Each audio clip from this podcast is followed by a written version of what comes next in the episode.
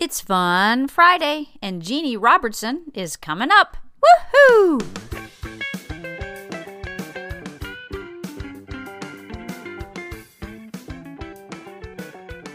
I would now like to point out that left brain people are not necessarily uncreative. They can be very creative. Last spring, I had a theater show in Rome, Georgia. And Beaver and his wife Dana and their two, my two grandsons, Gray and, Gray and Ryder, live nearby. So I said to Dana, come over and help me with the show. And the night before the show, we were having dinner with everybody involved, and they said, Well, Dave, Jeanne, since Dana's here, why don't you tell us a beaver story? There's some stories mothers just can't ever tell, but I have a few I can tell. And I said, you know, I've got one you might not have, might not have heard. When Beaver was 16, he was grounded one weekend. Something we'd had happen at the PTA meeting. Actually, he was grounded more than one weekend. this boy stayed grounded. Somebody met him one time and said, What a personality and what a well grounded young man. I said, Oh, yeah. you could say that he's very well grounded. We were having people come over to play cards and play bridge and so forth and have dinner.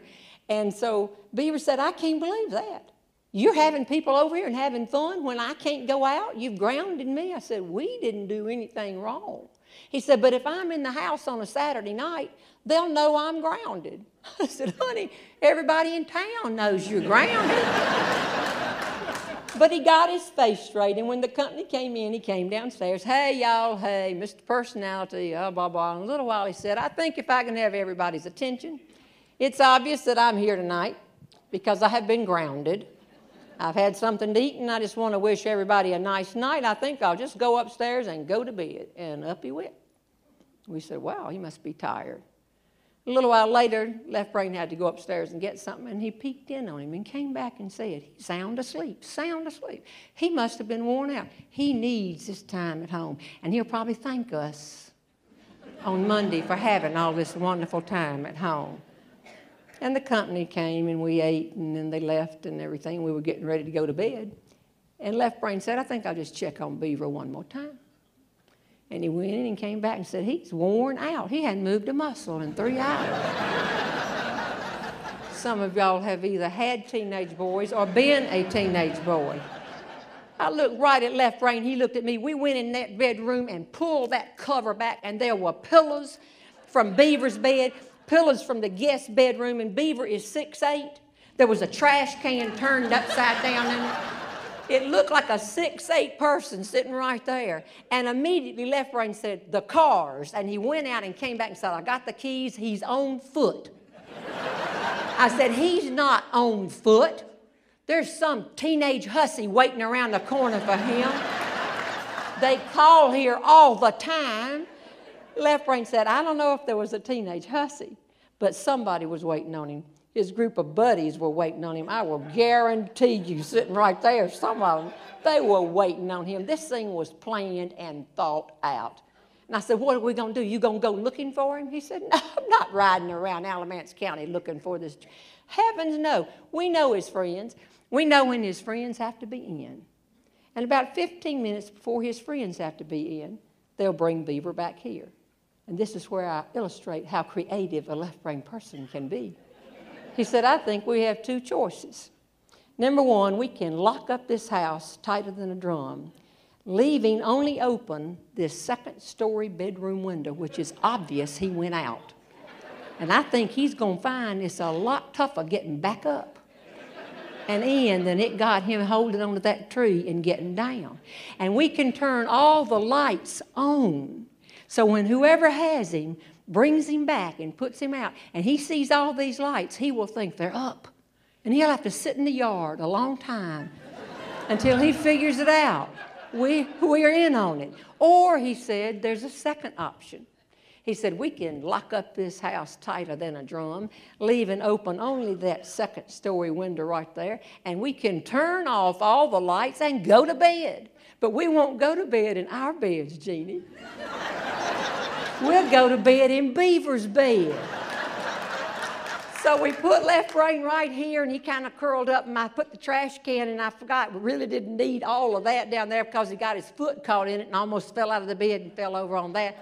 And then we covered him up, and I got over here, and we were laying, and he said, Let's just go to sleep. Well, you don't really go to sleep. You're sort of asleep, but if you hear a noise, you punch the other one, like, Don't laugh, don't laugh. We were there a long time, and about quarter till 12, we heard a car door shut very quietly. You could tell that it was not slammed, it was being done. Click, click out here. There were no lights on in the, in the street. Left brain said, He's back. Beaver's back. He says, Don't make a sound, just stay here. I said, I'm not going to make a sound.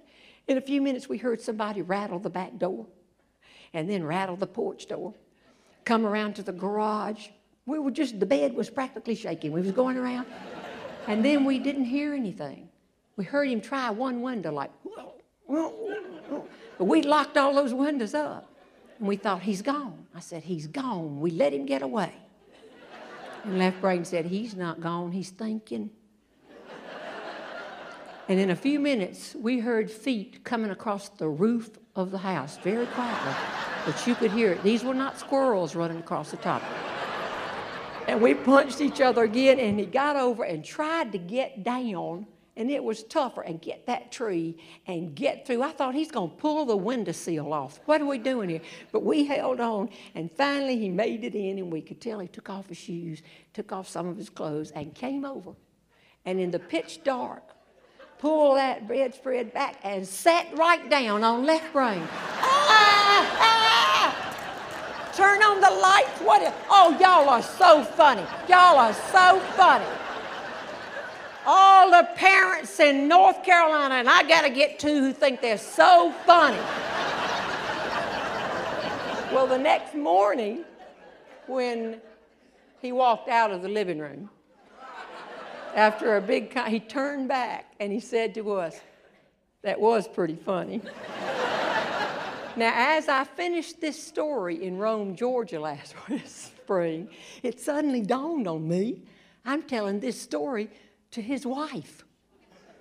Dana, I'm telling you, I thought, oh my gosh, I might have messed up here. So I said, Dana, I might not should have told that. That's probably not one you know. And she said, oh no, Jeanne, I know all about it. I was the teenage hussy who picked him up.